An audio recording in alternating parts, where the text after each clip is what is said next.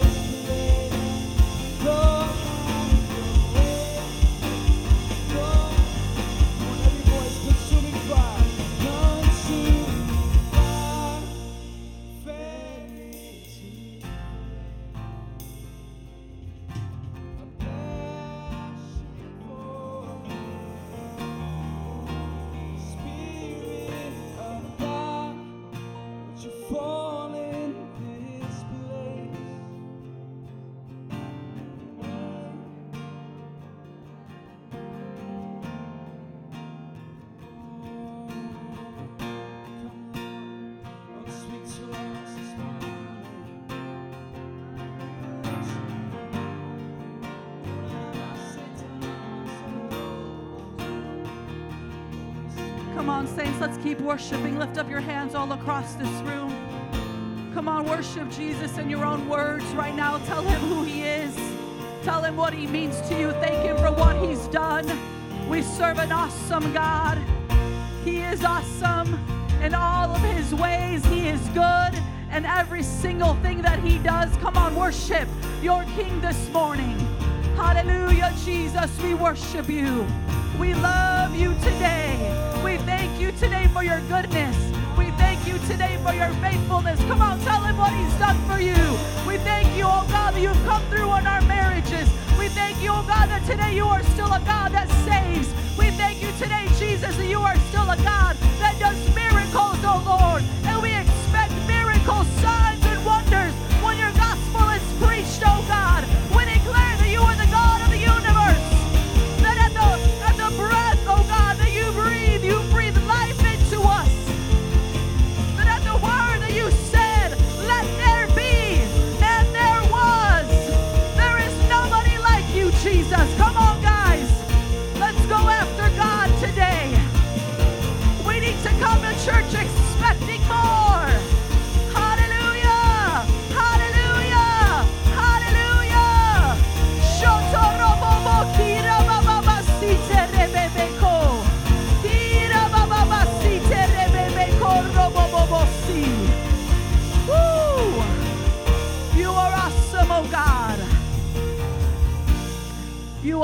Awesome, Jesus. Church, I want you to know this morning that we serve a God that is alive, Jesus is alive today.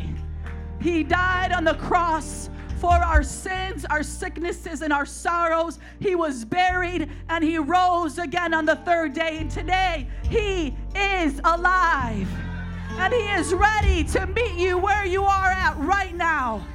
And I want us to extend the opportunity. I want us to uh, open up these altars in just a moment. I want you to know that God is your refuge and your strength. Some of you guys are going through some very tough times. Whether you need a healing, whether your marriage needs saving, your children are not serving the Lord, whatever it is that you're going through today, I want you to know that you've come to the right place. But God's not going to force Himself upon your situation. You have to go after Him.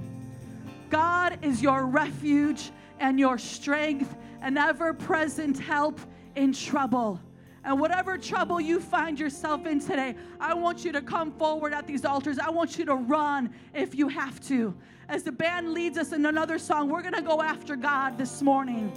We're going to go after God for healing. Come on, some of you guys need healing. Some of you guys need your marriage to be renewed. Some of you guys need your families to be saved. We're going to go after Jesus for the salvation of our families. Come on. You want your children to experience God. You want to do good in school this year. You want to win your high school to Jesus. We're going after Jesus today. Come on, lift up your hands all across this room. We need the power of God. We need the fire of God to fall.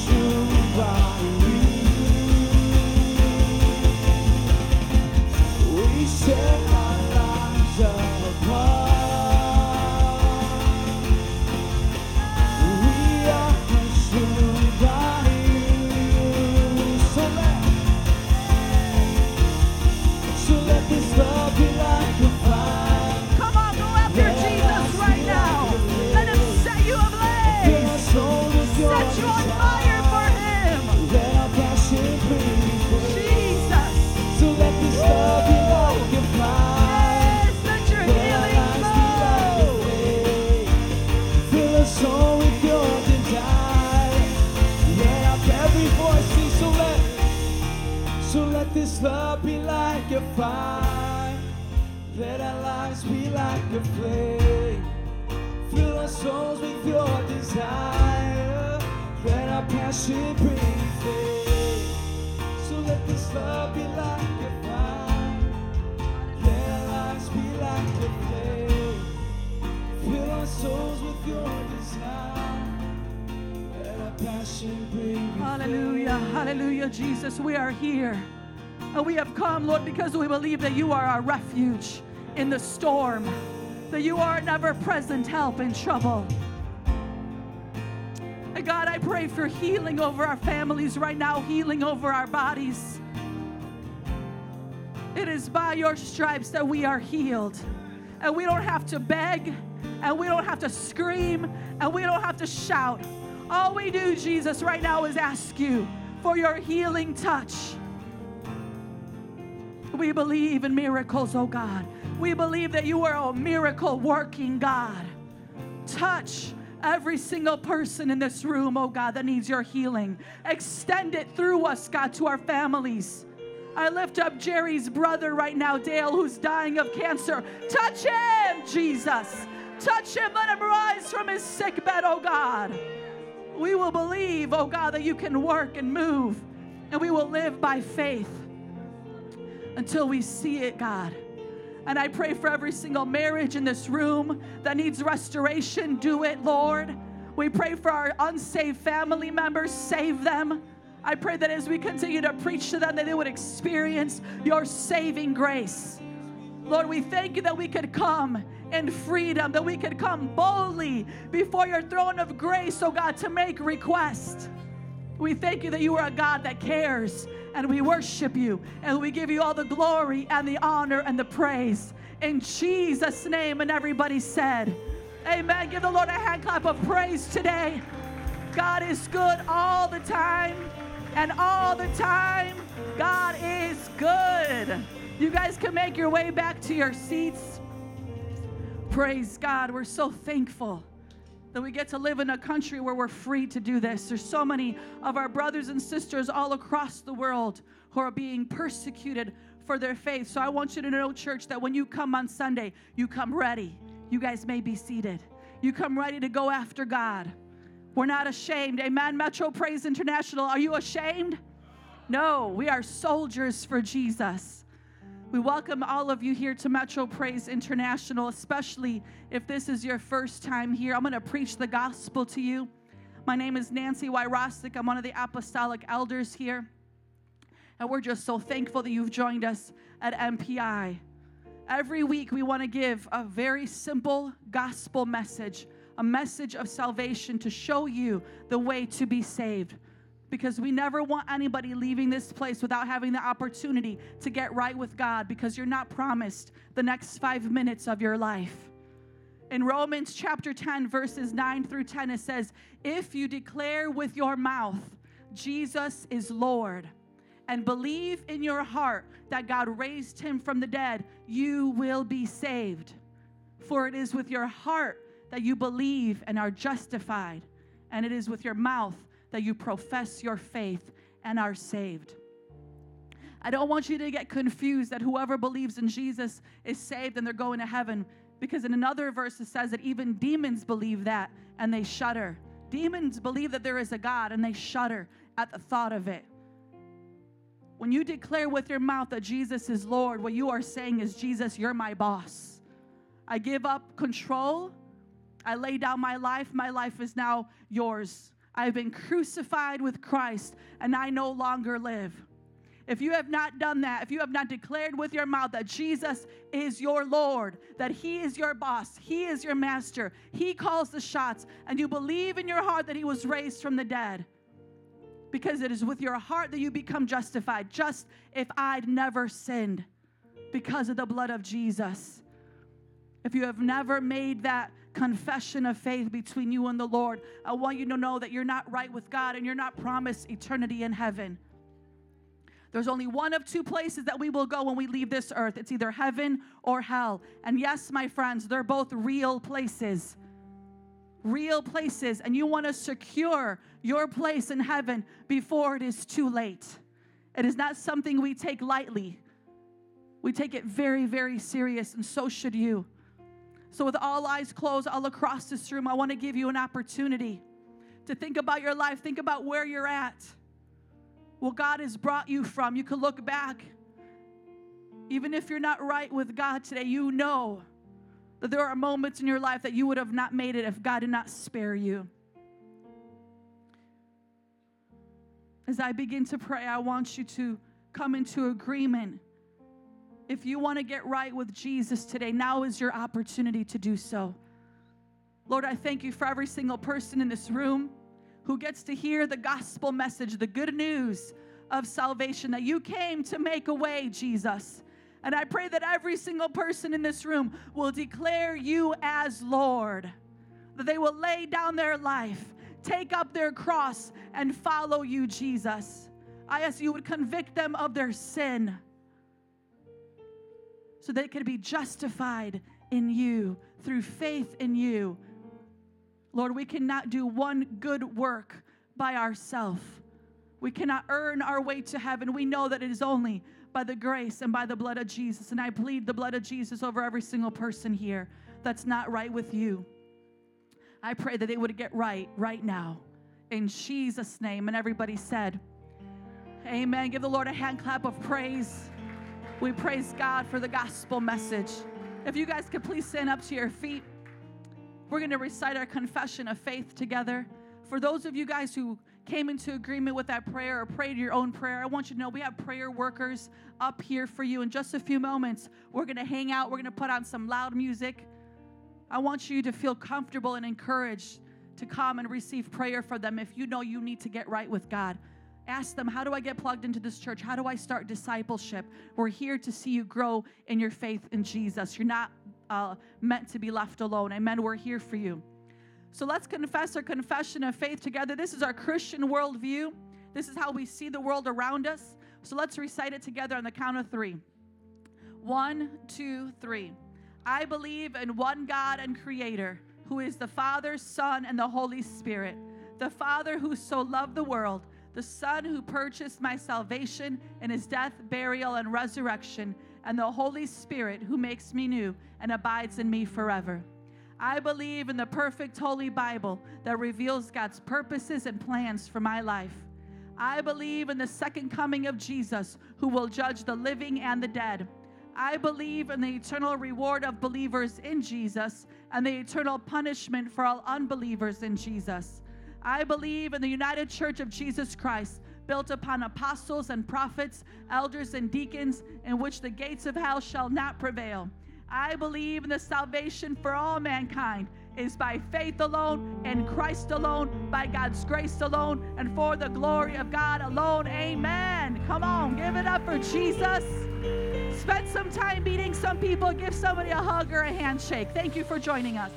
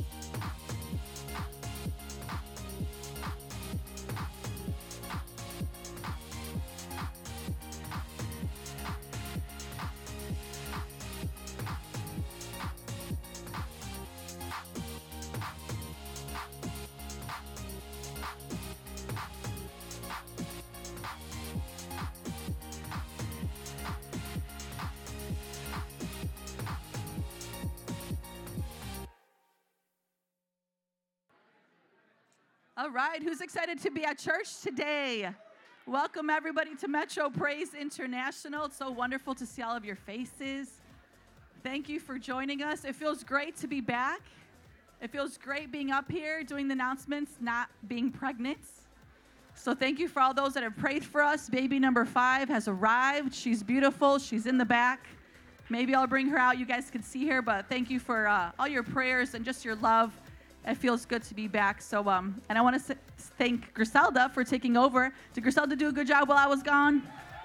She's the bestie best.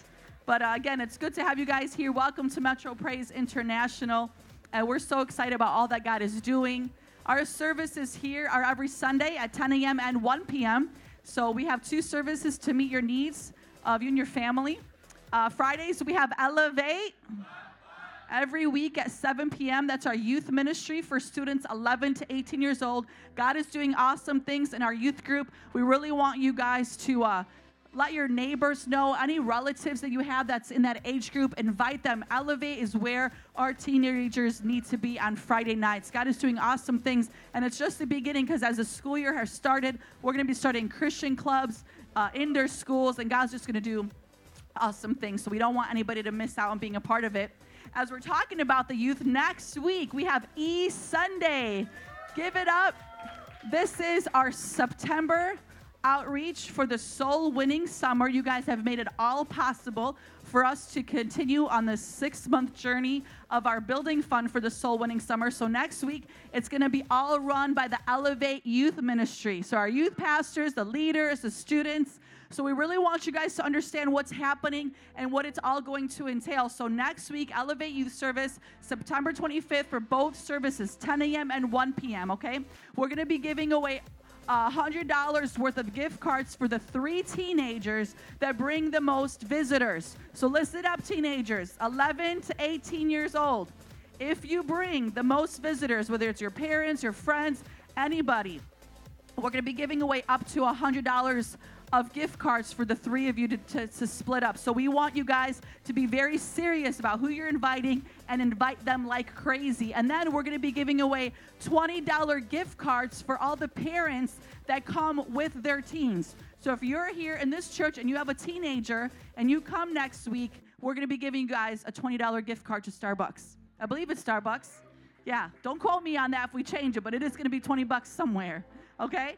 So and, t- and adults, you guys invite parents with teenagers, teenagers, invite your parents. We want this place to be packed out with your parents because we have so many young people involved in our youth ministry on Friday night whose parents don't come. Okay? So I just really want this to be an encouragement. I want us to push it. I want you guys to be excited because it's all about what? Soul winning summer. So we want souls to come and hear the gospel preached, and Steve and the team are going to do awesome. So we're really excited about next week. Here at MPI, we have a vision, a strategy, and a goal. Our vision is loving God and loving people, the two greatest commandments that Jesus gave to us. And our strategy is to connect you, to mentor you, and to send you out. We want to connect you to the church through our life groups. We want to mentor you through our 101 and 201 books, and then we want to send you out to do evangelism so that we keep preaching the gospel to the lost and dying world around us. And our goal by doing that is to have 100,000 disciples in Chicago with 50 churches here and 500 around the world. Does that get you excited when you hear it every week? Look to your neighbor, say, I'm excited. Okay, look to your other neighbor, say, then get connected. Here are some ways you guys can get connected in our church. This is a snapshot of our life group schedule for this week. That's what we have going on. Turn your hand out around. You'll see the schedule that we have left for this the end of this quarter. Find a place to belong. I can't say it enough. Find a place to get connected with you and your family. So, kicking it off today, we have our marriage life group. Childcare is provided 5 p.m. They're going to Whirly Ball, guys. So I think this was a pre-registered thing. You could still go. If you didn't register, you just can't play a certain game or something. You want to be there tonight. Whirly Ball. You can uh, see Ricky or Rachel for information or Andrew and Lauren for this service. If you want to have more information, if you're a first time visitor and you're married and you want to go tonight, you want to be there. Tuesday, we have the Resistance Elevate Life Group, 11 to 18 years old, 6 p.m. here at the church. Wednesday, King's Kids. Let me just brag on them a little bit. 91 people here on Wednesday, guys, over 70 kids. We're rocking it out for Jesus. You want your children to be here. infant to 11 years old, Royal Rangers Boys Club, Impact Girls Club. God's doing awesome things here on Wednesday nights at 6:30. Don't let your children miss out. Thursdays are gang outreach, 18 years and up, 7 p.m. meeting here at the church. Powerful ministry. Be a part of it. Fridays, we have two adult Bible studies for you guys. One at the Goveas, the other one at the Vivid's house. 18 years and up, 7 p.m. Be there. Don't be square. Okay? You want to be there. Don't miss out. Get connected during the week. Get refreshed in your walk with God through the fellowship of other believers and through the Word. Okay? Then we want to mentor you. Somebody say mentor.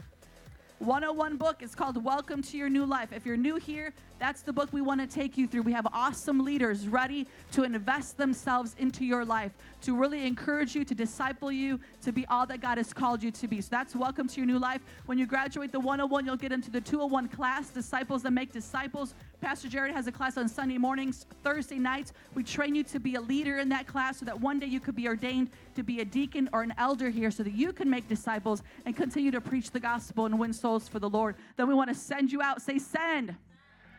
We believe in evangelism here. We don't believe that God has just called us to save us and us for and no more, okay? Look at the chairs. There's still empty chairs around here. And if we all needed to stand up and go in the foyer so that people could take our chairs, we would do that. We would have two more service added, okay? Two services added. We want souls. We want Chicago to be saved. And the only way for them to be saved is for us to go and tell them. Because unless they hear, they won't know.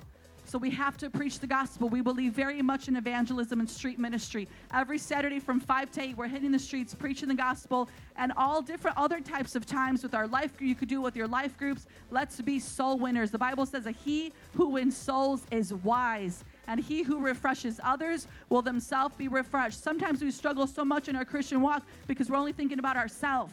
When you turn your attention and look at the world around you and see how God wants to use you to impact them, it'll change your perspective forever. You'll never be the same again. So if you've never done it, I want to encourage you go evangelizing. Watch God use you. Be expecting Him to use you in the gifts of the Spirit to, to preach and to prophesy and to, to, to say what He wants you to say to the person that you're witnessing to. It's very, very powerful. So, in recap, somebody say recap.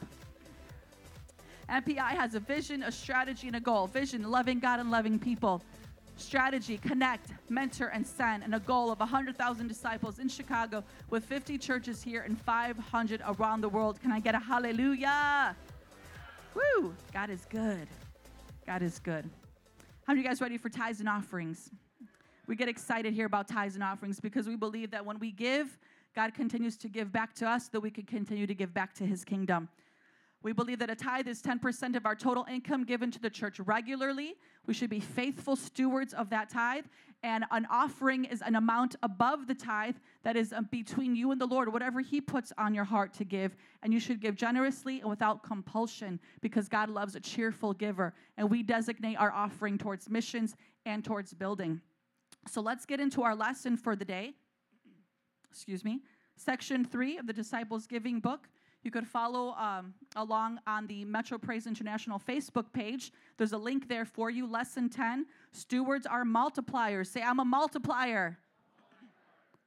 Stewardship is the wise management of everything God has entrusted us with. Excuse me, I got to clear my throat this morning. We're going to be reading from Matthew 25, 16 through 17. The man who had received five bags of gold went at once and put his money to work and gained five bags more. So also the one with two bags of gold gained two more. Who wants to be a multiplier? You got to work for it. We can't be lazy. Here are three main points from that scripture. Number one, put his money to work. Jesus wasn't a socialist that taught against private ownership or personal success. Rather, he promoted the principles of capitalism by teaching parables that exemplified individual prosperity and personal gain. His application was simple. If people use their talents and work hard for personal gain, how much should his disciples work hard and use their talents for kingdom success? Let's not bury our talents. There was one person in that parable that ended up burying their talent and gained zero. Look to your neighbor say, zilch.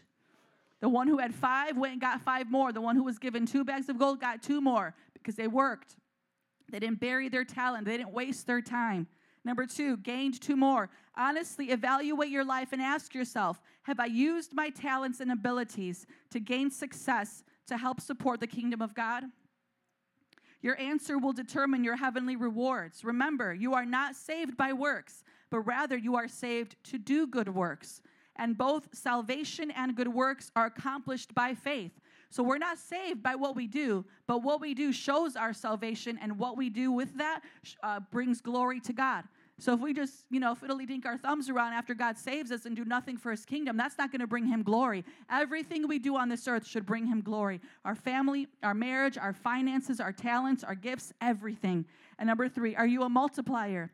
Have you been successful at working hard on your job and using your talents to gain income? Have you been faithful then to give your best back to God? God has called you to be blessed, to be a blessing. How many blessed people do I have here today? Come on, here's a summary be a multiplier of God's gifts and talents in your life. Number one, here's the application be faithful in giving your tithes, which is 10% of your total income, and offering anything you give after your tithes. Number two, ask God to empower you to multiply and succeed at all that you do. And number three, live by the principle I'm blessed to be a blessing. How many of you guys use that as a principle for your life? We say it a lot around here. I'm blessed to be a blessing. Let's confess this together on the count of three. One, two, three. God has called us to be managers that are committed to stewarding whatever gifts we have received from Him. We are to be wise, fruitful, faithful, trustworthy, multiplying, and shrewd stewards, living debt free and generous lives, providing an inheritance for our children and grandchildren. If that is you this morning, can you please stand up to your feet with me as we prepare to give the Lord our very best? Our tithes and our offerings. Again, a tithe is 10% of our total income given regularly and faithfully to the church. An offering is, uh, is above that amount. We designate towards missions and towards building. And on the envelope, you can allocate, allocate the specific amount that you want to go towards each section there. Here are four ways that you could give at MPI. Number one, in the bucket during the offering. Number two, in the wall mounted drop boxes. Number three, in the back with a credit or debit card. You could see me or Pastor Griselda for that today. And number four, you could go online and use Chase Quick Pay, PayPal, or Bill Pay at mpichurch.org forward slash giving. Let's recite this verse together. Philippians 4 19. And my God will meet all your needs according to his glorious riches in Christ Jesus. Let's pray. God, we thank you so much for your blessings in our lives. God, I pray that we would be a people that would be multipliers for your kingdom. We want to give you glory in all that we do, all of our gifts, all of our talents, all of our resources, our energy, our abilities. We give them to you, God. Use them for your glory. Multiply it, increase it, God. As you increase our life, we'll give back into your lap, God, and then you'll keep giving us more so that we could give more, God. I pray for your blessing and prosperity over your people. Open doors of employment, God. I pray for raises and increase and all that we do so we could further your kingdom on this earth. In Jesus' name. And everybody said, Amen. Please come forward as you give this morning, and we thank you so much for your generosity.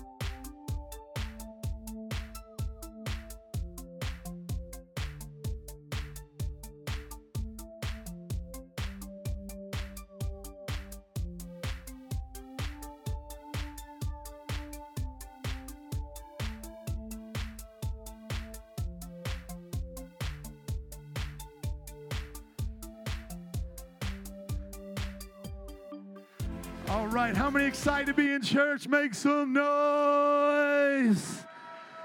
Hey, do me a favor. Everybody pull out your smartphone. Even if you're not so smart, I believe you can, you can pull out that smartphone. Anybody ever feel their phone is smarter than them? Sometimes my phone tells me when I'm leaving places how long it takes to get back home. And I'm like, how did you know I was leaving to go home? And then sometimes when I wake up on Sunday morning, it just shows me this is how long it's going to take you to get to church. It'd be stalking me, my phone.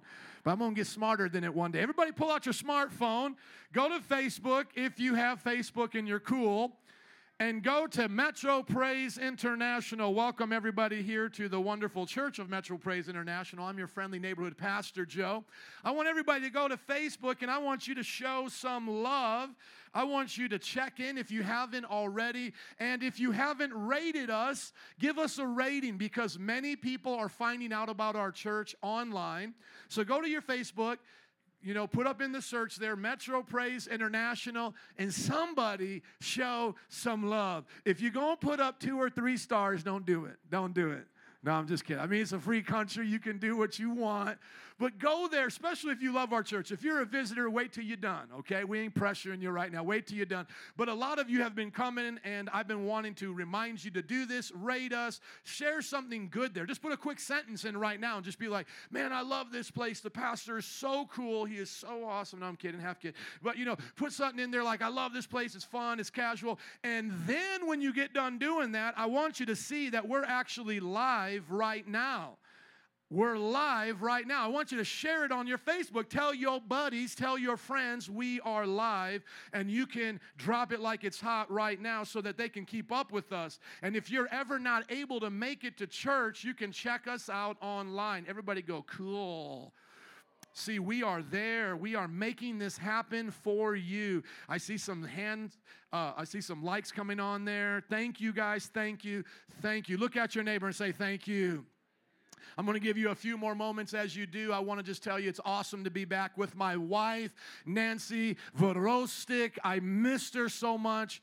I said, Nancy, I said, we just had our fifth baby, those who may not know, just had our fifth baby. And I said, Nancy, how long were you gone as we were driving on our way to church? I said, was it five weeks, six weeks? She looked at me, she's like, two Sundays. I just missed two Sundays. I could have stayed home today too. And I'm like, no, I wasn't going to let you. I wasn't going to let you. We needed mama. We just, you know, when you're married and you're like a, a man like me, I'm a manly man. Ah, I'm a manly man, okay? I'm a man's man in a locker room, on the on the field, when we're playing games. Like, let me just give you an example how beastly I am. Okay, so yesterday I'm riding my bike, and, and all of a sudden I hear somebody coming up behind me, like they're gonna pass me. And I'm like, no, you're not. And I just get going, I get going, I get going, I get going. And literally I just keep going until it's the turnaround point. And then when I come back around, the dude looks at me and he's, he like he like waves off me from his bike. He's like, good job. Like he was a little bit impressed, you know. He was like, ah, yeah, it was cool, you know, because you could just hear my gears clicking. Because I was like, I ain't letting you pass me. And sometimes I'll be snoozing when I'm riding my bike, I have my headphones on, and somebody just kind of comes by me like, and I'm like, no, they didn't. And I'll just catch up to them. This one guy just blew me out the water. I couldn't keep up. But the bottom line is, I'm a manly, manly man, but I need my boobster boo. I need my wife. So it was so good to be back with her today. If you guys want to see our baby, she's in the back. They're probably sleeping. Little Joy Lorraine Wyrostic. Did I give you guys enough time to do all these doodiddles? Rate us, check in, share the live webcast. That's just our way of staying relevant. And then here's the last thing. All throughout the week, I share the sermons, little clips, the whole thing. Uh, you'll see it sometimes sponsored. I put it out there. Sometimes we'll get a thousand views. Sometimes like not a thousand views, anyways. But whenever it does, if you you see it, just promote it because you know what it does is it lets people know what you're getting here on Sunday because we live in a multimedia world and then sometimes I put out cool little memes. If you're ready for the message, somebody say I'm ready. Today we are going to be talking about Christian fellowship, which basically just means Christian friendship. But I wanted to use the biblical term fellowship. Everybody say shipping with the fellow. See, like back in the days when they had ships and you were in the ship with the other people, the fellows, you guys were fellow Shipping, that's right. We would call it like fellow carring, fellow driving, something like that, like fellow eloteing, you know, eh, er, eh, er, eh, er, hanging out, fellow pizza eating. I mean, they just put it together. Fellow what? Ship. Okay, fellow shipping. And so we're going to ship with the fellow. Look at your neighbor and say, You're my friend. Okay, look at your other neighbor and say, You're my better friend. I'm just kidding. I don't want to get anybody in trouble today because if the first person you turn to was your wife or your husband, they're like, "Don't you tell that stranger next to you. We better you better friends with them. Don't you do that." I'd be getting you guys all in trouble with my little talking back and forth, don't I? Okay, Christian Fellowship is our sermon today. We have a sermon uh, series scripture. We have gone through this 11 times plus one extra bonus time because I made a message two parts. And then uh, you've heard it today, I believe it will be for the 12th time, okay? So let's listen to 1 Corinthians chapter 9, verse 24. If you're there, somebody say, I'm there. Okay, awesome. Do you not know that in a race all the runners run, but how many gets the prize? One gets the prize. Run in such a way as to get the what? The prize. So do you want to win the prize? Yes, you want to win the prize of life, especially when it comes to your spiritual life. Everyone who competes in the games goes into what? Strict training. Thank you. That's what we're talking about. Spiritual disciplines is strict training. The, throughout the Olympics this summer, I made analogies to this. I showed you the running videos, I showed you the swimming videos. The whole idea is here Paul is pointing back to the same kind of thing we would see at the Olympics, and he's saying there are people who win these prizes, and the ones who do it are the ones who go into strict training. They do it to get a crown that will not last, but we do it to get a crown that will last how long? Everybody go forever. Come on, say it like you mean it forever. Come on, we're having fun, right? That will last forever. How many are ready for a day that will last forever with Jesus? A day that never ends, a, no, a, a never night day, a day that never has a night, a day that never has sorrow, tears, or pain. We're waiting for that time to be with the Lord. Verse 26, now he makes the application. Everybody say, therefore. Thank you. Now you're going to know what the previous verses are there for. If you want to know in literary terms what that meaning of the word therefore means, it really, literally means what I just told you is there for this reason. Therefore, I do not run like someone running aimlessly. Now he's talking as an apostle, as a Christian, as a disciple of Jesus Christ. He says, When I look at these guys run, yeah, that's cool. They win some prizes, but that thing doesn't last forever what they get. I'm doing this to get a crown that will last forever. Therefore, I do not run like someone running aimlessly. I do not fight like a boxer just beating the air. No, I strike a blow to my body, make it my slave, so that after I preach to others, I myself will not be disqualified disqualified for the prize. Say, don't get disqualified. See, that's where it gets real. Disqualified for heaven means you go where? Where? Highway to. Do you want to go on that highway? No, you don't. When I say heaven, y'all say yeah, heaven. Yeah. Heaven. Yeah. When I say hell, y'all say no, saying hell. No. Hell. No.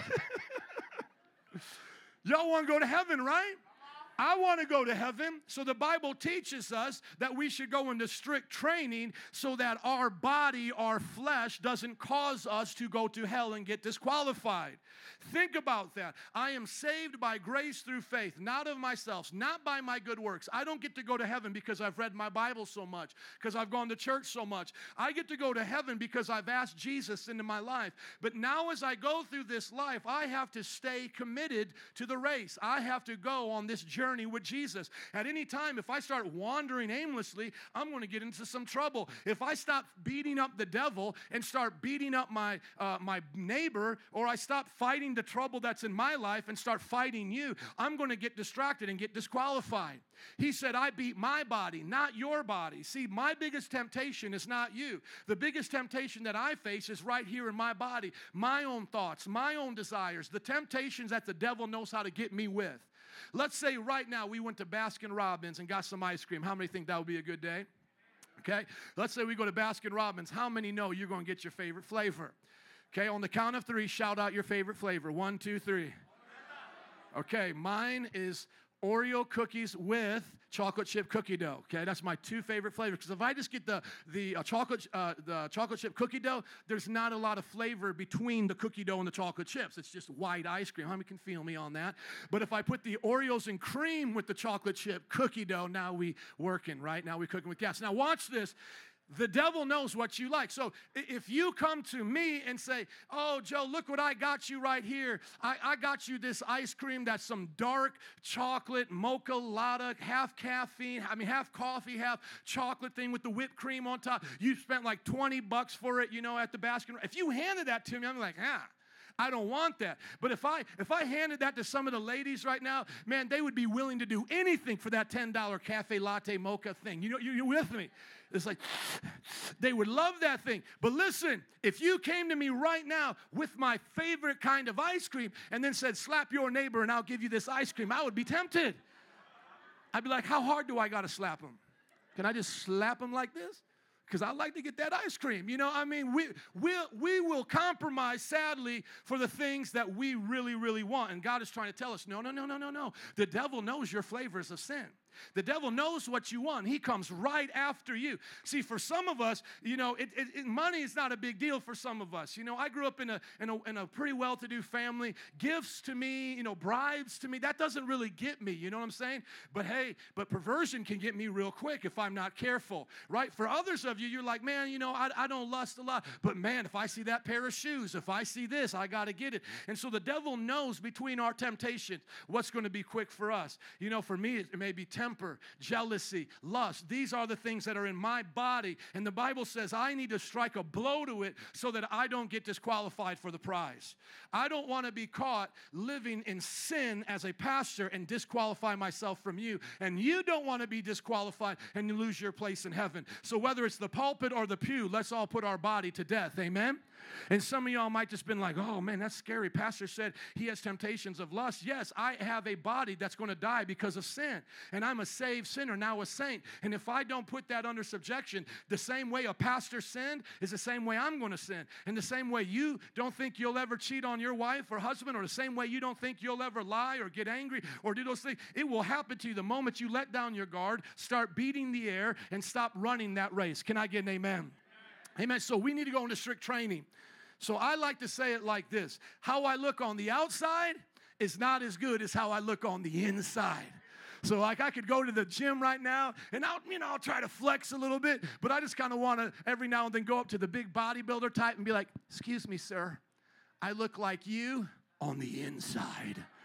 I've been strict training with reading the Bible and praying. And so, you know, you got to look at your neighbor right now and just tell him, I look a lot better on the inside.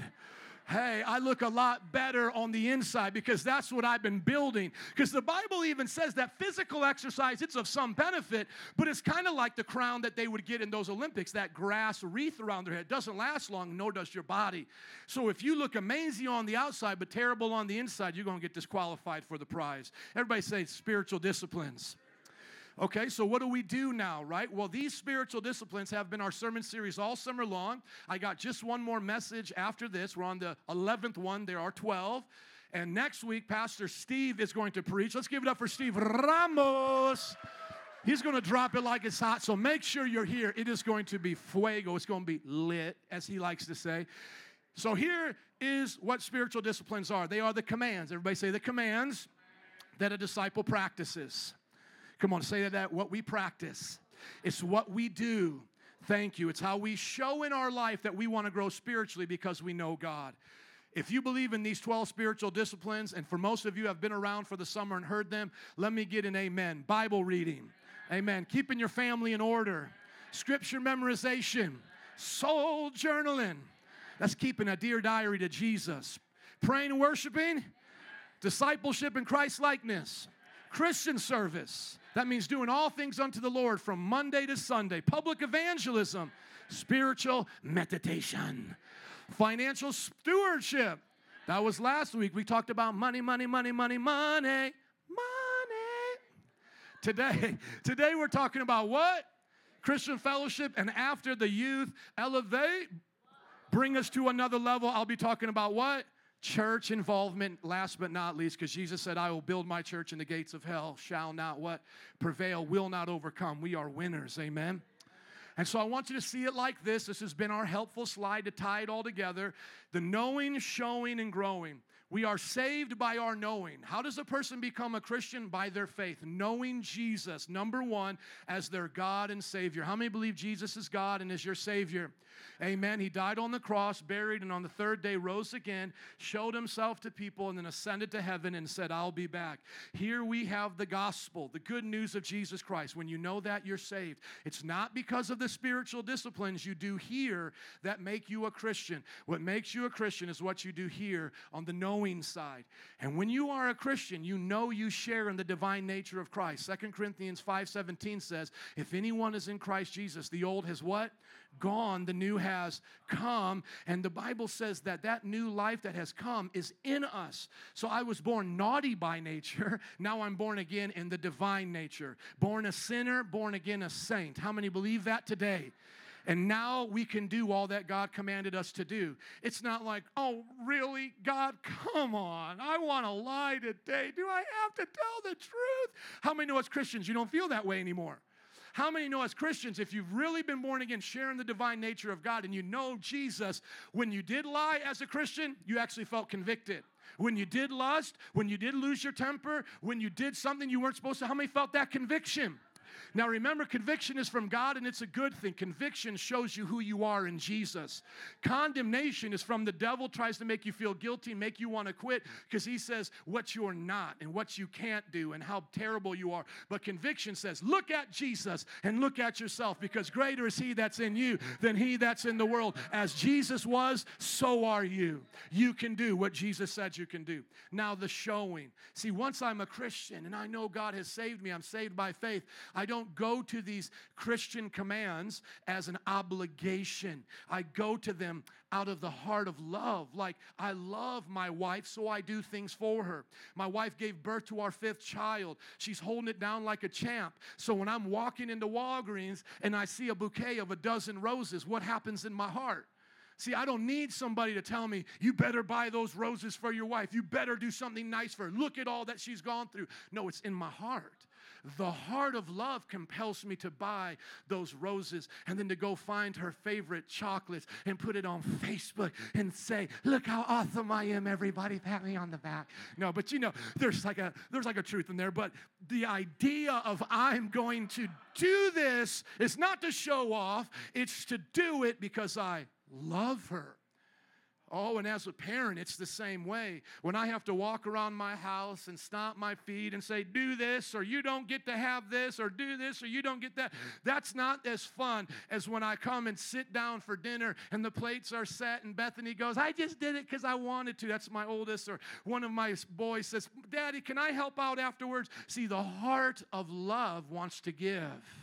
Are you listening? And so I don't keep all of these commands because I have to, but because I want to. And if you were to summarize the whole Bible, that's our best shot at it here at Metro Praise International. These are the things that a Christian does to show who they are. Because you may not see me on the inside, right? You may not see all the love that I have for God, but I can show the world, show even my family and those around me. This is what Christianity means to me. And the Bible says, when I do those things, when I know God, am saved, and I show that I know God, everybody say, I grow up so I can go up to a whole nother level. How many want to go to another level?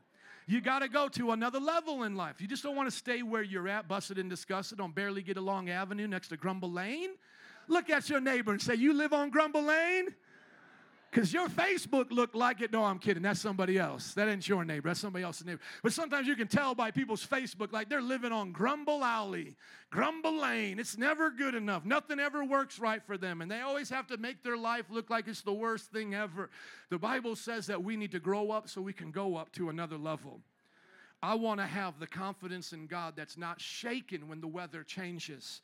I, I don't want to be a fair weather Christian.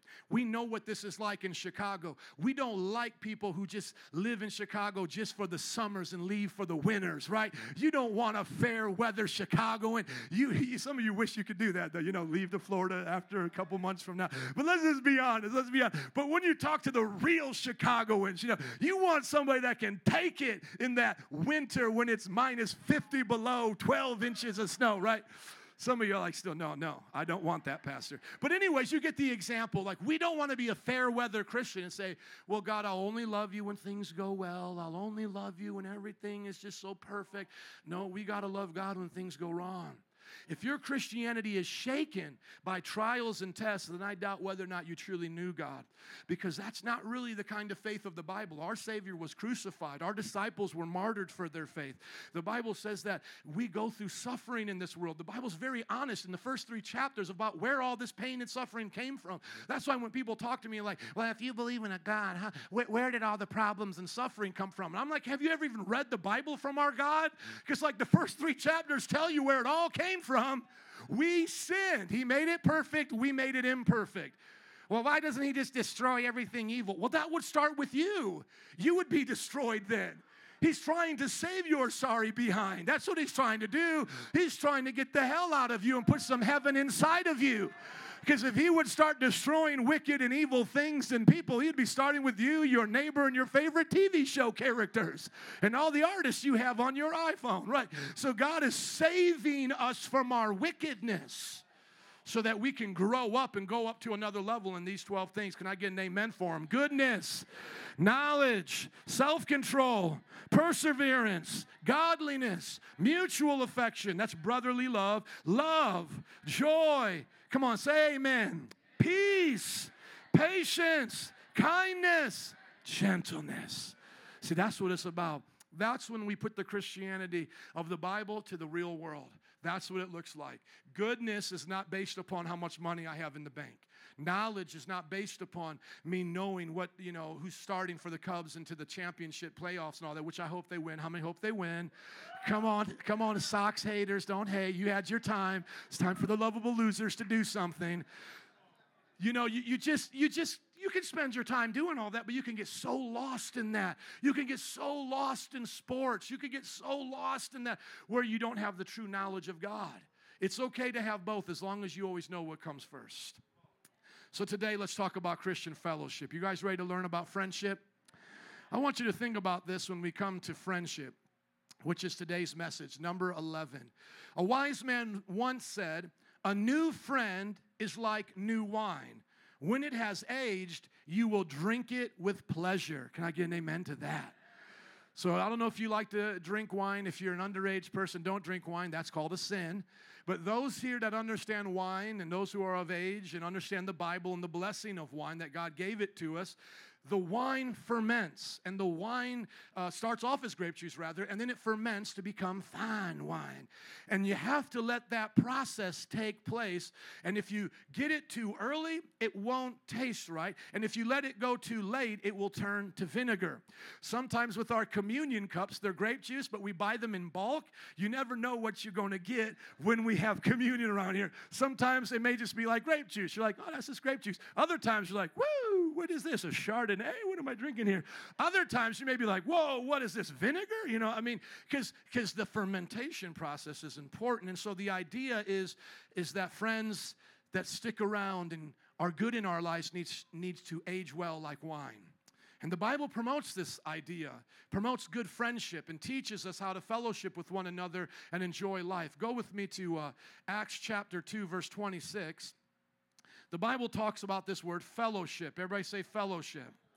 Thank you. Once again, we'll be calling it friendship, but I want you to see the, the big word here of fellowship.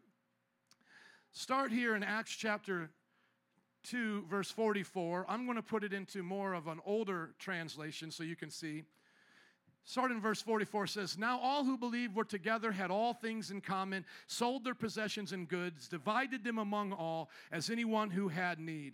So break uh, so continuing daily with one accord in the temple and breaking bread from house to house they ate food with gladness and simplicity of heart praising God and having favor with all the people and the Lord added to the church daily those who were being saved. How many think that looks like fun?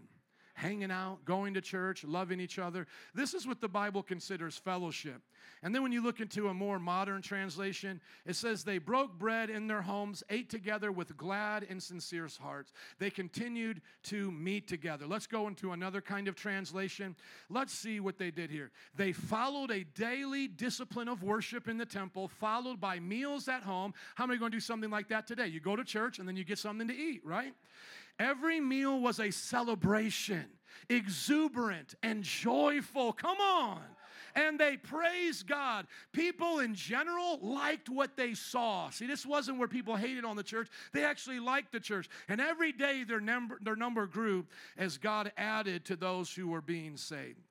So let us look at what it means to have Christian fellowship. The definition of Christian fellowship is really just simply hanging out with your friends. Let me get it to you right here. You can write it down if you're taking notes. Christians that share friendship together according to God's word. How many want to learn about being a good friend? You guys want to learn about that? Sometimes in life, we don't understand the circles of friendship, and I want to share them with you now. Everybody go, ooh. Okay, listen to this verse and I'll explain to you this wonderful chart right here. Proverbs 12, 26 on the board says, The righteous choose their friends carefully. Everybody say carefully, carefully.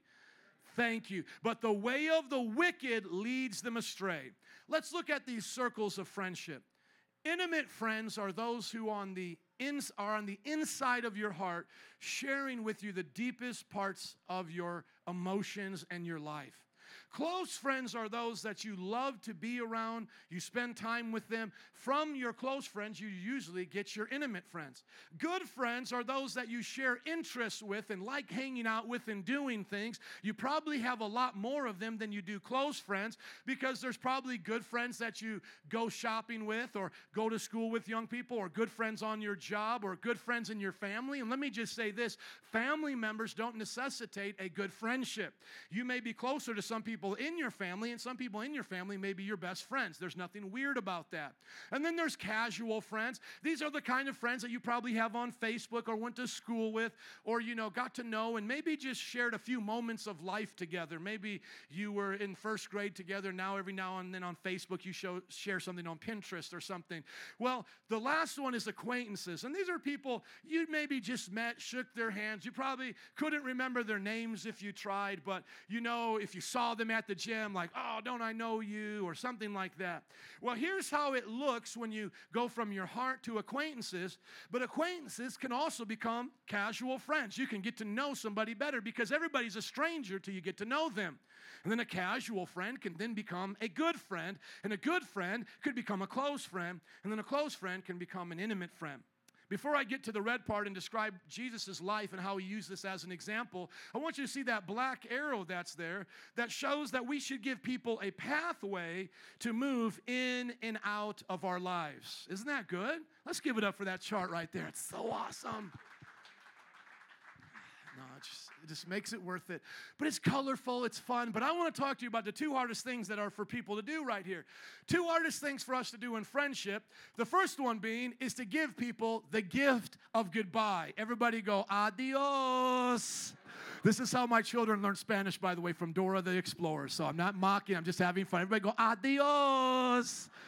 See, this is hard for us because some people are in our lives. Maybe they're an intimate friend, somebody that we're really close to, but they don't really want to build us up anymore. They don't want to encourage us anymore. And so they hate on us. They became kind, of like frenemies. And one of the things that we do is we try to hold on to them and fix it. And I think we should really try to work on our friendships. But sometimes the best thing you need to do is say, adios. You need to let people travel out of that space. Maybe they'll fit better as an acquaintance.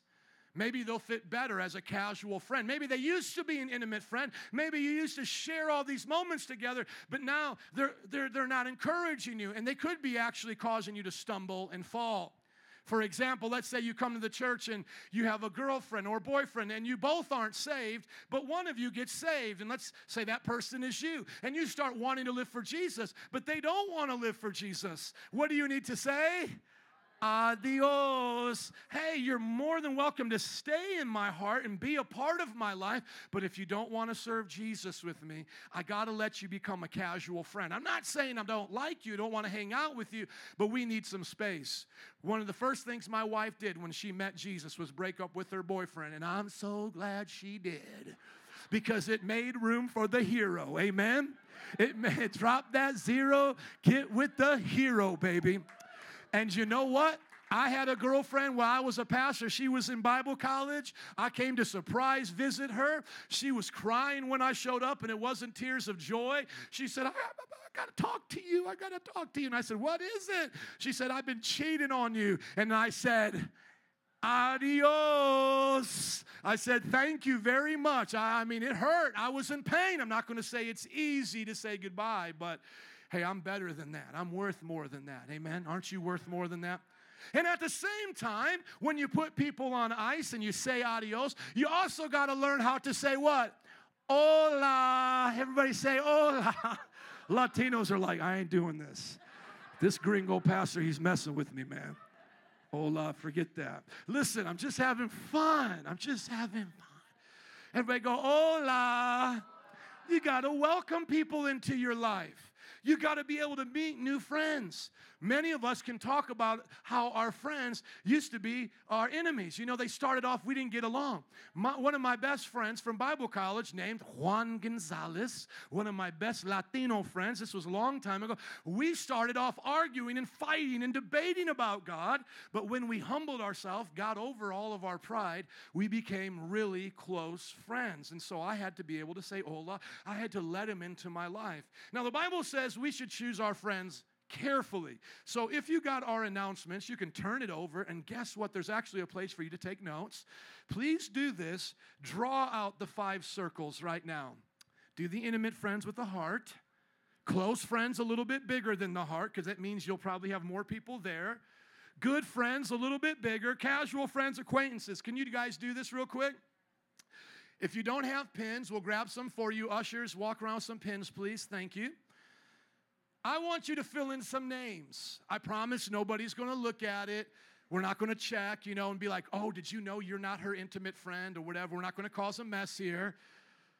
But I want you just to be honest with yourself. I want, I want you to think about real people when I talk about friendship today. How many think this is a good idea?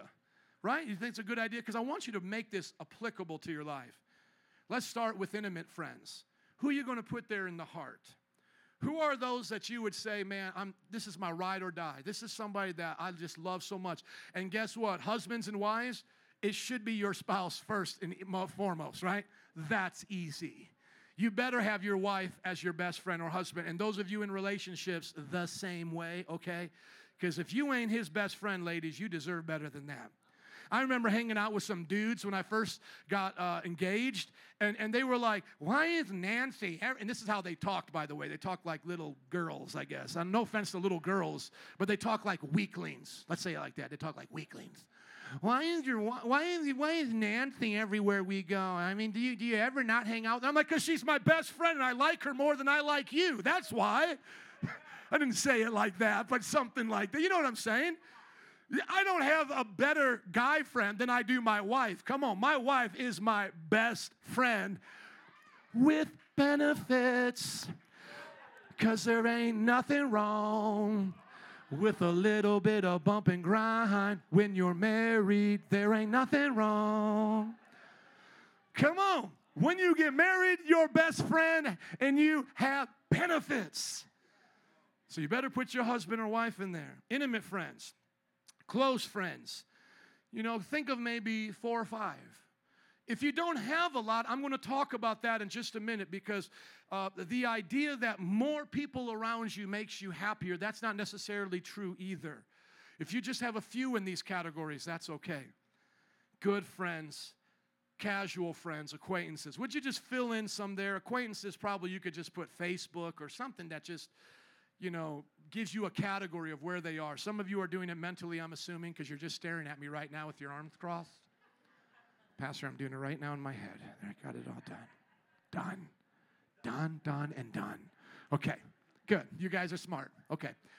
Somebody's like, he's talking about me. No, there's like about 20 of you with your arms crossed right now. I'm not just picking on one of you. It's okay, I'm teasing.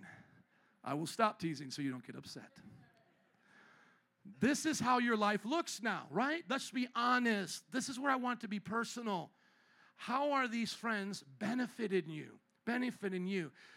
Benefiting you. Are you righteous in choosing them? Or right now, have you been suffering because of it? Be honest. I know that when I was in high school, I chose the wrong friends. My peers led me into more trouble than I could have ever imagined. And it didn't start off that way. And I know we have a lot of young people in the church, and so adults, uh, bear with me. And some adults still act like teenagers, so this may be for some of the Chicago Shore clubbing folks here. I think all them people at the clubs are your friends, but they're not. Okay, but let me just talk to some young people here for a minute. My parents would tell me, You are who you hang around. You are who you hang around. They taught me that, right? Look at your friends, and that's your mirror. That's who you are. That's who you'll become. And I didn't believe it because I knew more, right? I was 13, 14, a skateboarder, and I knew more. But I always hung out with the older kids. And, and guess what? When they were around 16, 17, started doing drugs, dropped out of high school. And then what did I say at 13, 14? Dad, I'm not going to do that. That's just what Jamie did. That, that's Jamie. Jamie's different than me. I like hanging out with Jamie. I'll never be like Jamie, but that's just what Jamie did. And my dad would say, those, those are your reflections. That's who you are. Birds of like feathers flock together. You don't see eagles hanging around a hen house with dirty old chickens. Hello. And you don't see chickens on the mountaintop soaring with eagles. And eventually, what happened when I got 15? I started selling drugs, dropped out of high school. I became just like them. My life was following that trend.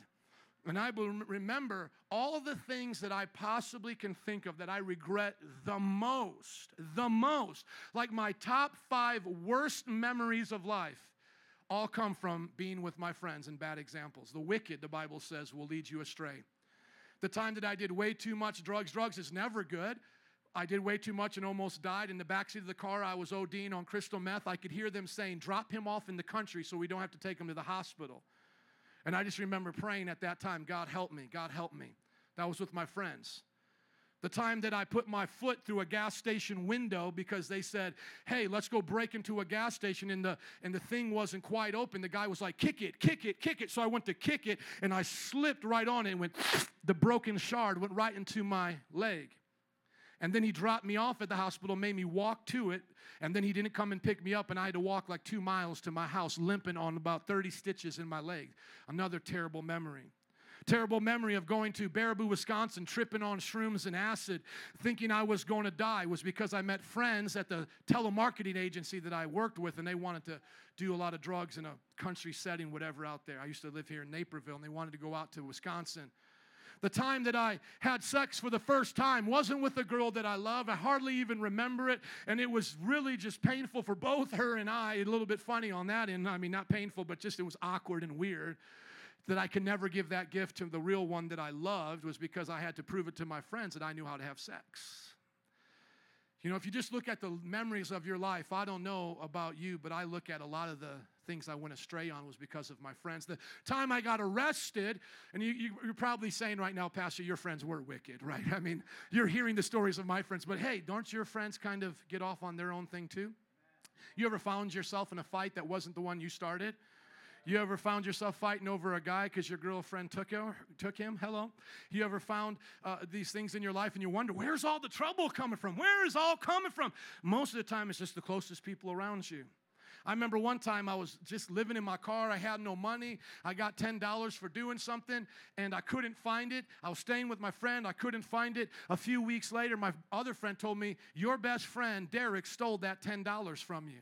And I was thinking to myself, I had literally nothing, and the $10 I had, he had no problem stealing. That was the kind of friends I had. Well, there was one time that I was uh, doing drugs with a friend in a car, and we were uh, just, he was lighting fireworks in his car, being a, total idiot. And I said, Stop lighting fireworks. And he was driving, lighting fireworks. And I said, Pull over, man. I'm going to drive. And some of you have heard the story. So I start driving his car. Now he has both hands free, lighting fireworks everywhere the Fort Wayne police pull us over with guns drawn you know, throw us out of the car. Everything's going bad. I have drugs on me. I'm going to jail for a long time. And then that got me into the system for a long time.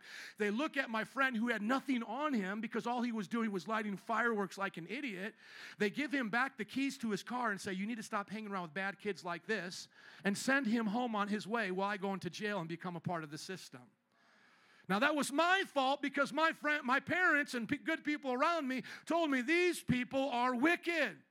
Now, you may say, Pastor, I don't have crazy friends like you. I don't do drugs. I don't commit crimes. But are you having sex outside of marriage?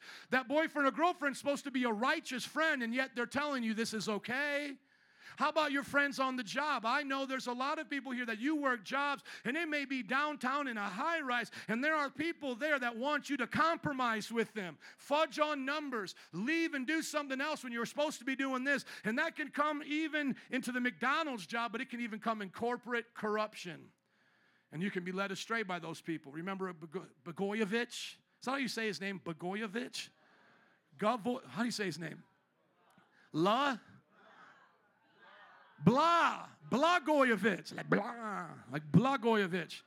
He had the wrong friends, didn't he? Making deals on the side. So here's how I want you to look at Jesus here. Look, everybody say, let's be like Jesus. Jesus was the most righteous person to ever walk the earth. He knew how to say adios. He knew how to say hola. He knew how to let people come in and out of his life. And he knew where they belonged and what would make the most sense for what God called him to do.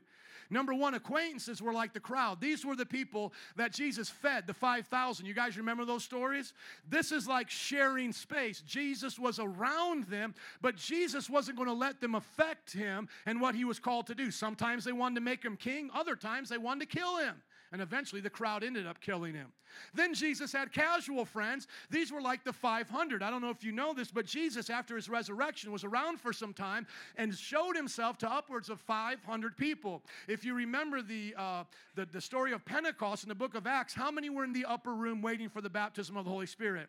120 they were a part of that casual group and what that means is is they shared moments with jesus they they liked being around him and then there were good friends everybody say good friends these were the 72. Jesus had 72 people around him at least at this one time because it says he divided them by groups of twos to go out and preach and prepare the cities before he would go into them. And two divided by, uh, 72 divided by two is what? 36 pairs. And then he had close friends. Who do you think were Jesus' close friends? The disciples. How many did he have? 12. The 12 disciples were Jesus' close friends. But did you know out of the 12, Jesus had three intimate ones? Three intimate friends that he shared his heart with in a unique way that he didn't share with the others. If you ever remember the story when Jesus went up onto a mountain to pray and the Father shone as a bright light and Jesus changed into his divinity, his appearance of God as before he was, before he came to this earth. Uh, uh Peter, James, and John were there with him at that time. And then if you remember when Jesus was tempted, uh, not rather tempted, but when Jesus went to go pray at the Garden of Gethsemane before he got betrayed, he brought the 12 with him, but then he pulled pulled out three to take with him by himself to pray together, and those were what? Peter, James, and John. Somebody say three. So you start with the crowd, all those Facebook friends you share space with, all those people in your life, and you get down to those casual friends that you start to share moments with and hobbies. Then you get to the good friends that you share interests with more on a regular basis, the close friends you share life with that, that you love to be around consistently, and then the intimate friends that you call up when all hell is breaking loose and you say, Do you got my back? Now, let me just say to you two problems that I see right here before we go on to the message. Somebody say this is the introduction. Okay, before we get into the message, let me just share this with you. There are two problems that I see. Number one is that we try to put non Christians in here. And the Bible warns us about putting non Christians past casual. When you start having non Christian good friends, close friends, intimate friends, there begins to be trouble. Whether that person is nice or not, we're not saying non Christians can't be nice. We were all non Christians at one time too, right? So we don't judge them and say, you're terrible. But would I recommend going into business, as someone asked me before, Pastor, would you go into business with someone that wasn't a Christian? No, because you need a good friend to go into business with. When the times get tough and the money starts getting tight, you need someone that's going to pray and continue tithing and giving and serving God with you, not quit and start cutting corners. I've already seen that go bad. Also, when you want to make relationships as singles, they're going to go from casual to good, aren't they? You just don't want to have casual sex. You want to have a casual friend that becomes a good friend, right? Come on, somebody say amen to that. What's another word we call sexual intercourse? We call it intimacy. That's reserved between one woman and one wife in marriage. So you shouldn't have casual friends and casual hookups and casual sex. You should bring those relationships into good friends. Well, at that point, if they're not a Christian, you're going to have different goals. It's okay if you let the person know, I want you to come to church with me. That's a great way to get them to come to church. My dad came to church because he started hitting on my mom while she was a waitress. And then she said, You ain't getting none of this, boy, until you come to church. And then he had to come to church to get him some of the mama pie, the Lorraine pie. And they eventually both gave their, uh, he gave his heart to Jesus. They got married. And so there's nothing wrong with saying, I you to be in church if we're going to go to the next level.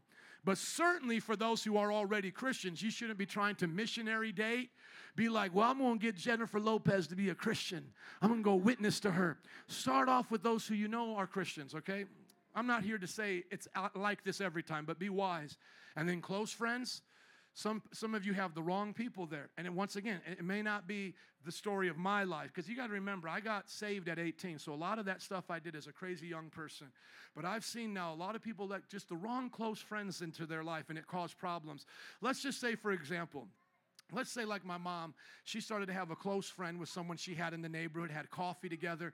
But as my mom began to suffer through life and in my dad's business, this close friend didn't add joy or, or pleasure or, or happiness. She added condemnation, kind of created jealousy, kind of created bitterness. And so you don't know how that will affect you until you really need them the most. And the Bible says the unreliable bad friend is going to be like a bad tooth on the day you need them. It may not hurt until the time you need it. It's like a leg, it's limping, and you don't really need it until you need to run. You feel a little tight, but if I say let's run, you're going to really wear out. And so those kind of friends, when you need them most, will let you down. Come on, somebody say amen.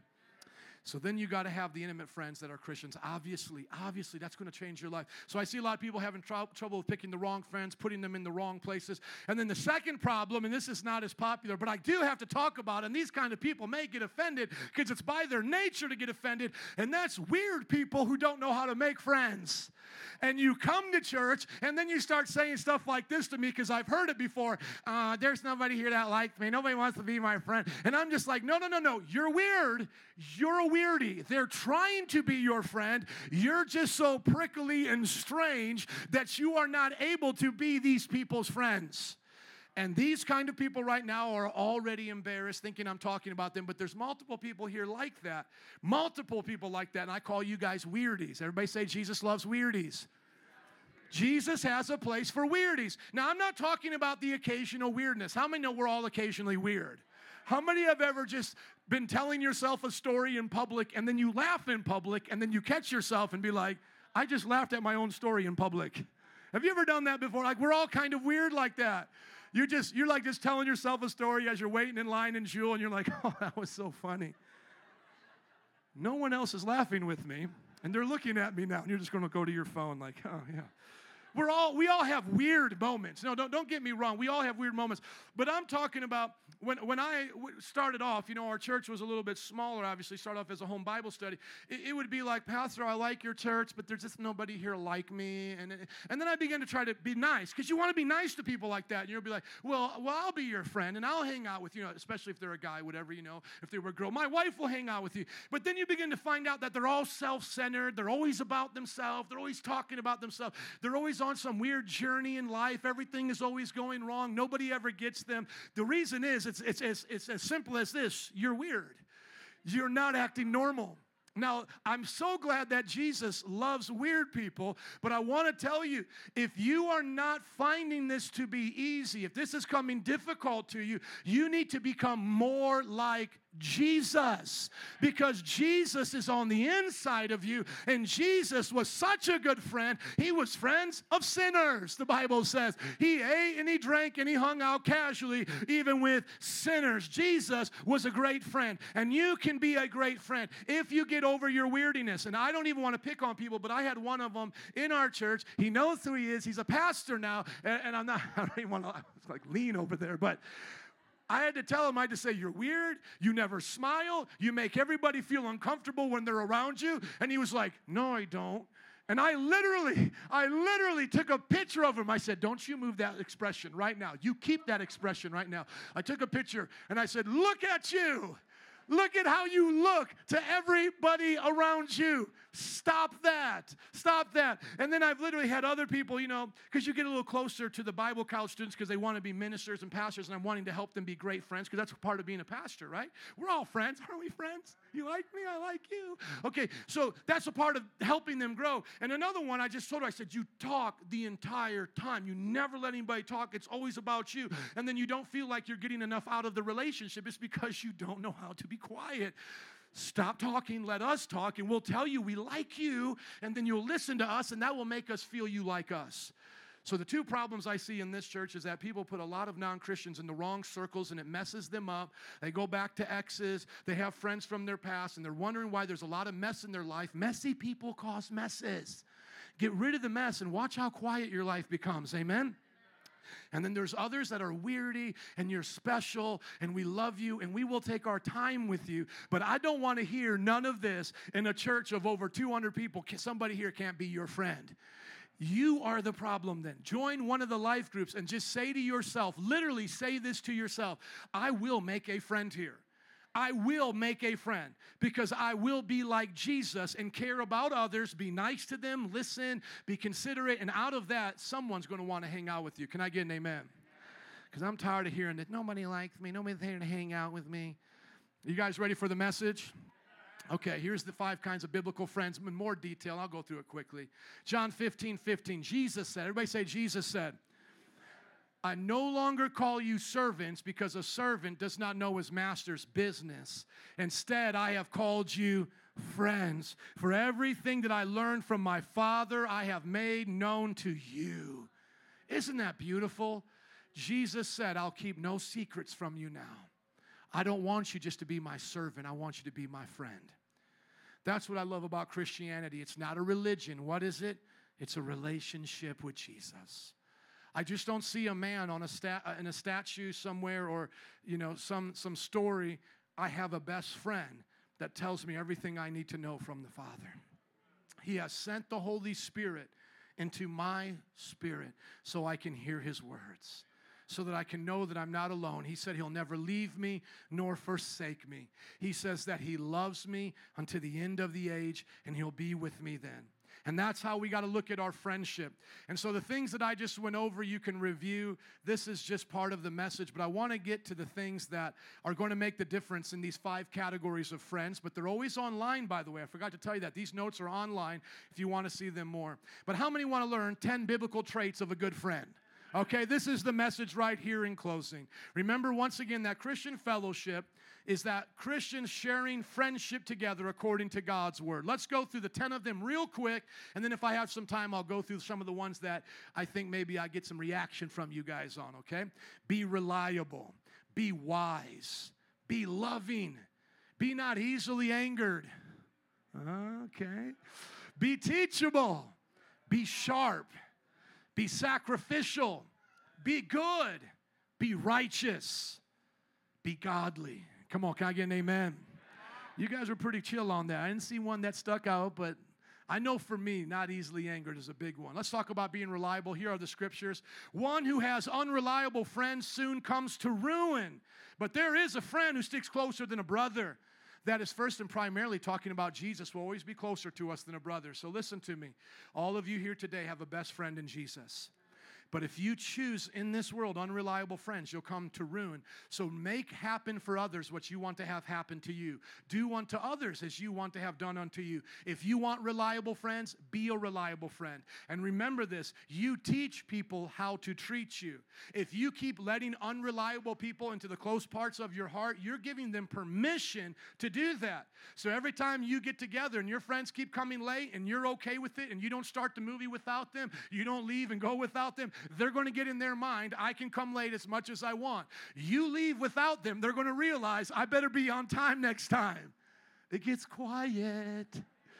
That's, that's being reliable, and you teach people how to treat you. So here's what I would say: If you tell me I have, you pastor, I have friends, but they don't treat me right, well, you need to start teaching them how to treat you. You do, you do. Somebody says, "Well, I got a boyfriend; he doesn't treat me right." Teach him how to treat you. If he's not reliable, drop him like a bad habit. Come on, somebody. Everybody say, be wise. Look at Proverbs 13 20. Walk with the wise and become wise, for a companion of fools suffers harm. You ever watch those uh, housewife shows, Real Housewives of Jersey Shore, any of these things? Foolish. Stupid is as stupid does. What is wrong with y'all? Now, I know most of us would go, well, that's for ratings. That's for ratings. You would be surprised the stories I hear in this church that go similar. I was hanging out with so and so, and then this happened, and this happened, and this happened, and this. y'all both fools. And guess what Mr. T said? I pitied a fool. I pity both of you foolish people. Stop doing that. Walk with the wise and grow wise. Find somebody here that's wise and start being their friend. Facebook, start, stop, start hiding all the foolish feeds you see on Facebook. Start following people that put up good things, like this guy or other leaders in this church. Start walking with the wise and you'll become wise. No excuses here. Well, that's the way it was in my neighborhood, or this is the way it was here. No, no, no, no. You don't have to be a product of your neighborhood, of your family, of your culture, of Chicago. We can be of a kingdom culture, the culture of Jesus Christ. I'm a part of a subculture, the Christian culture. Amen? Who loves everybody. Look at this be loving. A friend loves at all times, and a brother is born for adversity. Some people think that this means a friend is better than a brother, but no, the Bible says a friend's going to love you at all times, and then a brother or sibling will be there when times get hard. But this is what's awesome about the Bible. How does the New Testament categorize us when Paul is speaking? He calls us brothers and sisters. So your friends can become like brothers and sisters in your life. Sadly, I do not have best close friends with my brother and sister. They have their own issues, their own problems. They don't serve God. But I have people here that are closer than my brother and sister. Sometimes you got to say adios to family members. That doesn't mean we don't show up at family functions. Doesn't mean you can't come over to my house and do your laundry here. But you know what? You can't smoke in my house or on my property. You can't drink alcohol because the last time you did, you got drunk in front of my, my, my wife. That ain't happening. You see, I laid down the law. Amen. But I love them. I love you, sis. This is the way we're going to do it. Amen. Jesus made heaven for people who want heaven. You can't bring hell up to heaven. Amen. You ain't bringing hell into my house. Get that hell right out of here. Bring that back to where it comes from. I love you if you're going to act right and do right. See, some of you think that love, listen to me, some of you think love is a way of giving people permission to sin and do crazy stuff. That's not biblical love. Biblical love is standing for righteousness and letting people have the freedom to do their own thing, but choosing your own boundaries. Somebody say a friend loves at all times.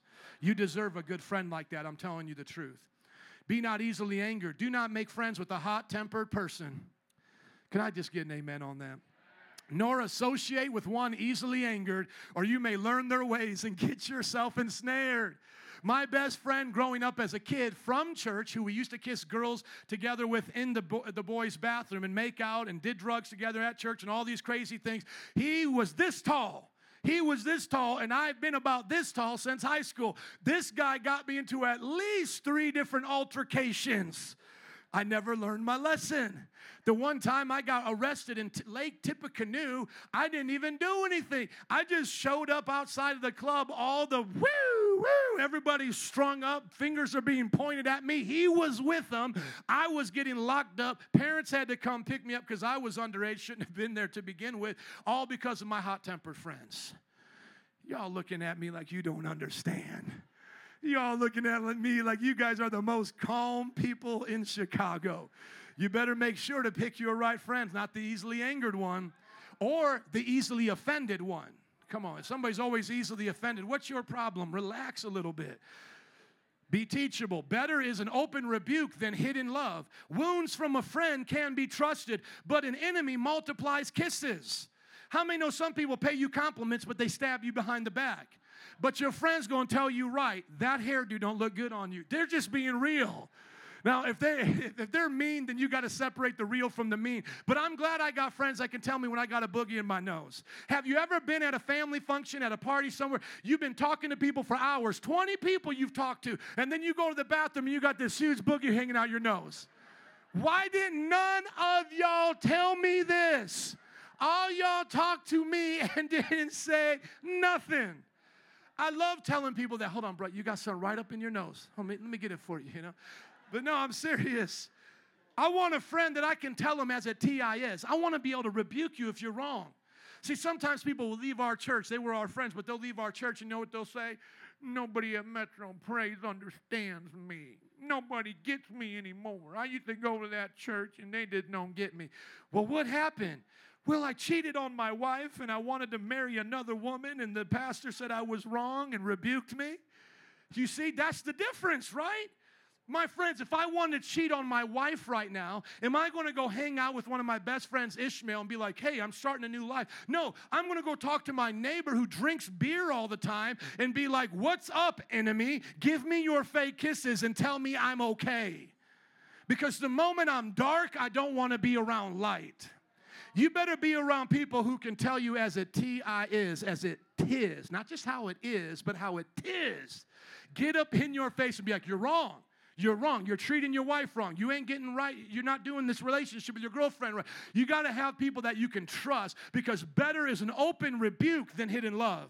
So if you have ever been rebuked by me, that shows you how much I love you. You could be like, oh man, Pastor loves me. And that's how we need to talk around here because even though I don't rebuke you personally, somebody may leave this church today and be like, Pastor said if we have sex before marriage, we're not right with God. You, you know, you need to be able to look at that person and be like, Pastor loves you. He loves you so much and you're sinful, debaucherous, perverted, so he loves you. But there's this other church that kisses me all the time. That's because they don't love you. They just want your money, honey. They just want to take what you got. Leave them alone. They'll leave you alone. Gets quiet when I preach like that. Oh, I'm only halfway through the message. Vinny, I need your help on the keys. They're getting tired on me now. Or it just got real. Be sharp. Everybody say, be sharp. I'm not talking about how you dress, but the Bible says as iron sharpens iron, so one person sharpens another. You can't be dull hanging around me very long because otherwise you're going to get sharp because I'm going to keep sharpening you. And I can't be dull hanging around you if you're living for Jesus staying sharp because you're going to sharpen me. Two of us can stay sharp together. We can keep each other on a whole nother level. We won't let each other even give up on our dreams. There are sometimes that your friends are going to want to give up on their dreams, and you're going to need to be there and be like, no, come on, don't give up. Let me sharpen you here. Let me sharpen, let me encourage you. Don't give up on your dream to go back to school. Don't give up on your dream to raise your family God's way. You need to be there for somebody. Amen sacrificial. Jesus said this, and it's the motto of the military, especially the Marines greater love has no one than this, than to lay down his life for his friends. See, that's how I know you really love me. You're going to lay down your life for me. That doesn't mean you're going to do everything I ask you to do, but you're going to be willing to make sacrifices. You deserve a friend that's going to make sacrifices, so be that kind of friend. You want to be good because don't be misled. Everybody say, don't be tricked. Bad company corrupts good character. How many know that? We don't need to spend any more time on that. We know that. Spend time around the people God wants. Look at the scripture I, I was referencing before about getting too close with non Christians. It's okay if we're reaching out and helping them, but we got to protect us from them because you know what? We don't want them to pollute us. We want to influence them. And I'm sorry, that's the way it is. I mean that with everything in me. I mean that. We are here to be light in a dark world. We're not here to let the darkness snuff out our light. Don't be yoked together with unbelievers. For what does righteousness and wickedness have in common? What fellowship can light have with darkness? What harmony is there between Christ and Baal, a pagan god? Or what does a believer have in common with an unbeliever? Where do unbelievers belong in our life? As casual friends and acquaintances, and we're bringing them closer to us because we want them to come to Jesus. If you ever get, everybody look up at me, please, in closing. If you ever get rejected because of Jesus, they're not rejecting you, they're rejecting Jesus. A sad but true story is going on right now. A young man I, I raised up to, to serve the Lord in New Orleans. His wife has now left him. She's sleeping and living with another man. He's not going to file the divorce until she does. He's got a lot of patience and love for her. But this is what he said. This is what he said he said, I'm going to believe God to change her and help her to come back to her faith. Because the moment she left Jesus, she left me. And I said, Brother, that's exactly right. It wasn't that she left you, then left Jesus. She left Jesus first. Because that's why she stopped seeing the Jesus in you. What keeps my wife and I together is not just her good looks, not just her sense of humor. Jesus is the glue that keeps us together. If I ever were to turn my eyes off of Jesus, anything else could take my attention. How many men are running around here lusting after everything but not having love? I want intimacy with my wife. I just don't want to have sex. Don't you want that in life? Well, pick the believer. And then lastly, this is where it gets tight, but it's right. Everybody go, get ready. This is what the Bible says. You start cheating on God, you pick the wrong friends, this is what happens. You adulterous people, you cheating people. Don't you know that friendship with the world means enmity, uh, war against God? Therefore, anyone who chooses to be a what? A friend of the world becomes a what to God? Enemy. You better pick your friends and your enemies right. I'm not saying that my enemy is you or a non Christian. I'm just saying the world by Satan is my enemy. If the person stands for what state, Satan stands for, I love the sinner, hate the sin. Do y'all get the difference? But I won't love the world, I'll love the people in the world. But some of you, you're trying to walk both lines. I'm going to love some of this worldliness and some of this Jesus. And Bible says, no, the decision's already been made. The moment you stepped over here, you became an enemy of God. Now, the good thing is Jesus loves his enemies. Jesus gives us a chance to repent for being his enemy, but just know what side you're on. Amen? I want the devil as my enemy, the world as my enemy, and God as my friend. I would rather have God for me and everybody against me than have everybody with me and God against me. Amen. That's a good that's a good golf clap. Amen. We love you, Jesus. We love you, Jesus. Listen to this quote as we get ready to close. Friendship is born at that moment when one person says to another, What? You too? I thought I was the only one. Friendship happens when you let down your guard, take off your mask, and say, Wow, you go through this too? I can relate to that. You have these dreams? I thought I was the only one to have those dreams. You like you like stay at home moms. You like staying at home, being with the kids, having all this all over you, the puke. And all. Yeah, I relate to. You like being a mom that works all day. Yeah. See, you find that person that relates to you so deeply. And you're like, what? You too? I'm not alone. Let's all stand up and give it up for Jesus because he said, You're not alone. Come on, give it up for Jesus like you mean it. We're not alone. Amen. Would you pull out that list or think about it if you have it uh, in your mind? Because I want us to pray for our friends before we go right now. Okay? Pull out that list and let's just pray right now. Father, we thank you for our friends. Band and altar workers, would you come, please? We pray that these friends would be in the right place in our lives today. Just name them out right now. Name out some of those friends in your life and just pray for them.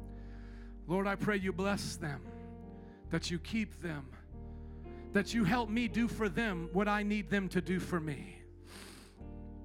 Come on, somebody say, Bless my friends, Lord, and make me a good friend. Few moments right now, pray for your friends. Pray for your friends. We talked about our family at the beginning of this series. Today's about our friends. Some of those may be your family members. That's awesome. But pray for your coworkers, pray for your fellow students, young people. You've just started school. Are you picking the right friends? Put in the right friends in those circles, college students, UIC students, North Park students. Come on. How about singles ready to mingle? You put you picking the right dates? Those in relationships, you dating the right person? Husbands and wives, are you close like you should be? Few more moments praying for your friends. Right now, pray for your friends. If they don't know Jesus, you know they don't. Just say, Lord, I pray you save them so we can get close. I want to be close to you, God, and I want to be close to them, so I pray they know you. I pray you be the center of our friendship. Few more moments, few more moments, friendship, friendship. How about this right now? Let's now pray for the ones who have offended us and hurt us. Come on, say, Lord, I forgive my frenemies. I forgive the one that took offense against me, the one that talked about me on Facebook, the one that stole my boyfriend or girlfriend, that one person that keeps talking about me on the job. I forgive them, Lord. I pray for them, Lord. Come on, forgive your enemies today. Decide to do differently. Don't get bitter, get better. Few moments right now praying for people who have let us down. Have friends let you down before? Pray for them right now. Say, Lord, I forgive them. I forgive them for letting me down, breaking their word, not keeping their promise. leaving me high and dry, being unreliable, hurting my feelings, Lord, breaking my heart, using and abusing me, taking advantage of me, Jesus. Do you think Jesus knows what it feels like to be rejected by his friends? Come on, who kissed him on his cheek? A Roman soldier? Who kissed Jesus on his cheek? A drug dealer? Who's the one that did it? Judas. The very ones that he, uh, the one that he kept close with him, ate meals with every day. Few more moments. And now, lastly, would you raise up your hands and say, Lord, make me the friend I need to be? Make me the friend I need to be. Think of some of those things we talked about, whatever sticks to your heart today. Do you have a bad temper? Are you unreliable sometimes? Ask the Lord to change you. Are you not always sharp? Do you compromise? Come on, ask God to make you sharp, make you reliable. Oh Lord, I need you to change me. Start with me. Start with me. I want to be an example of your love. I want to be the kind of friend you were, Jesus. Jesus. Jesus, I've never been. Jesus, few moments right now, Lord. Make me a good friend. Make me a good friend, Jesus.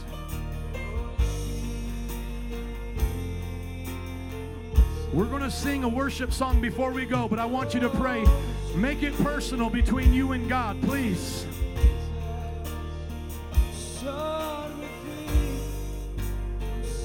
Jesus.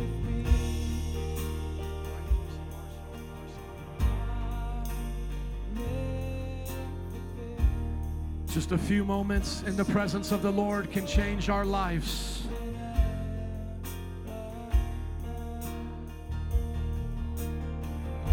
Let's put up the words, please. Would you look up at me before we go? Thank you for coming today. We'll dismiss in just a moment. I think I'll tell you who that awkward guy was. It was this guy. Was I mean to you back then? Kind of, sort of. You were honest. I was honest, brutally honest. He's one of my best friends. He came over, uh, was it Friday you came over? It was Friday. We hung out. We're real friends now, aren't we? Real, real friends. Yeah, like this, besties. Before I have Jared, Pastor Jared, pray for us, I want to know today what you think heaven will be like. I know the most important thing of heaven is God, right? But He didn't just create us to be by ourselves with Him. So, what is heaven like with God then? It's with us in God's presence, friends, brothers and sisters, right? Now, I want you to think about this because we're going to sing this little chorus before we go. And if you're with your wife or your friends, after we sing it a few times, I want you to hold their hand and pray for them personally. Because literally, put up the words for us, please. Literally, the closest to heaven you'll ever be is when you find good, godly friends and share Jesus together. You say, Pastor, I don't know about that. I want to be a loner. I want to be alone with God. Listen to what the Bible said. Where two or three are gathered in my name, there I am in the midst of you. Did you all just get that? That's a Bible verse. Don't just clap if you don't believe it. Listen, we're supposed to have two or three intimate friends. Jesus, Peter, Paul, and James. What would happen? The Father would show up. What did Jesus tell them when he said, I'm going to leave now? But listen, whenever you, Peter, get together with James and get together with John, two or three, I'll be there. So, the closest I've ever been to heaven is right here, right now. This is the closest you and I will ever get to heaven. That's why I come every week, because I get to be around God and His people. Adam, would you sing it? Let's sing it together. shall never been Closer to heaven closer to heaven than I am right now. Let's sing it a few times. Come on, I've never been.